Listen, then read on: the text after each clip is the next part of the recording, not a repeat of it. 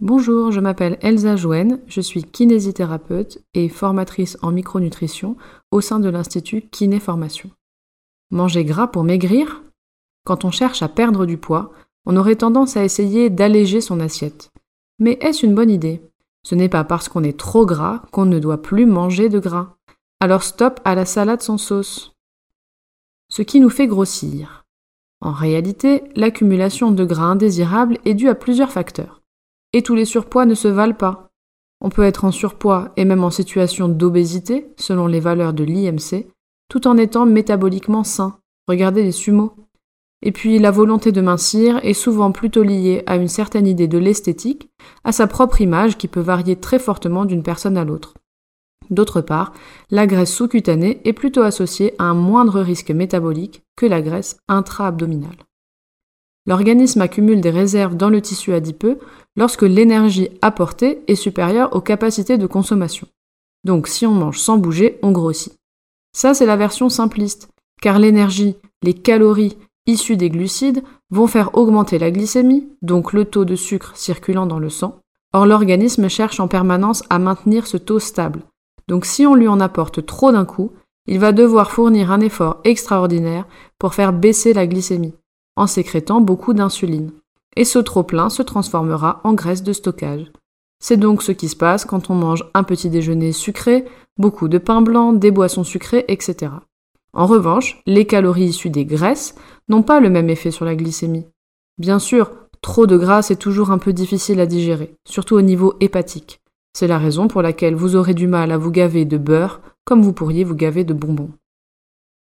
Pour mieux comprendre l'impact des aliments sur la glycémie, je vous invite à vous renseigner sur les notions de charge glycémique et d'index glycémique. On peut aussi accumuler du gras lorsqu'on arrête son activité physique ou si on souffre de troubles métaboliques, des carences micronutritionnelles pouvant avoir un impact sur la fonction thyroïdienne par exemple. Or savez-vous quels sont les micronutriments les plus fréquemment oubliés dans la population occidentale? Les oméga 3, ça vous dit quelque chose? Ces acides gras sont présents dans certains aliments gras tels que le poisson ou l'huile de colza. Il est nécessaire d'en consommer suffisamment pour garantir la souplesse des membranes cellulaires, par exemple, indispensable à une bonne fonction immunitaire, hormonale et enzymatique, donc à la gestion de la glycémie, et oui. D'autres acides gras sont indispensables à la fonction cérébrale, en particulier chez les enfants, donc par pitié, pas de produits industriels allégés pour eux. Bon gras, mauvais gras. Après avoir diabolisé les lipides à tout va, on nous a servi de nouvelles notions de bon et mauvais cholestérol, bon et mauvais gras. En fait, comme tout dans la vie, rien n'est bon ou mauvais par essence, tout est une question d'équilibre. Nous avons besoin de tous les types de graisses pour faire fonctionner le corps au mieux. Mais soyons honnêtes, souvent on ne sait pas ce qu'il y a dans tout ce qu'on mange, à la cantine, au restaurant, dans les produits préparés, si tant est qu'on sache ce qu'on cherche.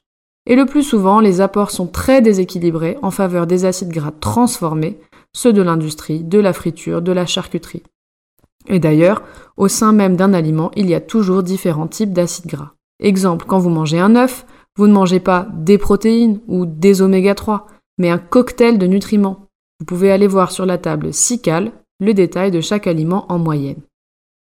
Sans passer un doctorat en biochimie, vous pouvez miser sur les sources d'oméga 3, et réduire la proportion des produits industriels, transformés et de la friture sans prendre trop de risques. Exemple, manger des petits poissons gras type maquereau, sardines, deux fois par semaine. Assaisonner votre salade avec un mélange d'huile d'olive et de colza. Manger des noix. Trouver des producteurs de produits animaux de filière bleu-blanc cœur. Si vous avez des poules, donnez-leur un aliment riche en oméga 3 et régalez-vous de leurs œufs sans culpabilité. Le régime cétogène. Après la diabolisation du gras, nous sommes entrés dans l'ère de la diabolisation du sucre. Normal, bien que, comme souvent, excessif. Et voici qu'apparaît une nouvelle mode. Supprimer au maximum les glucides pour tirer son énergie principalement des graisses.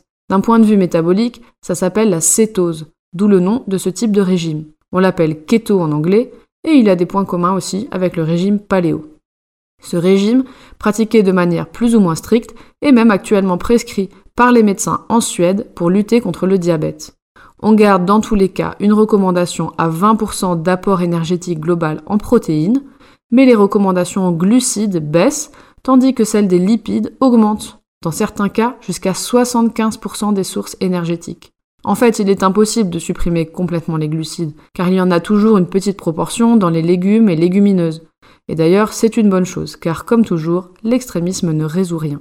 L'idée est de remplacer la source d'énergie pour permettre de puiser dans les réserves, donc de maigrir, tout en mangeant à sa faim. L'avantage est aussi de désucrer son palais et réapprendre à apprécier les saveurs.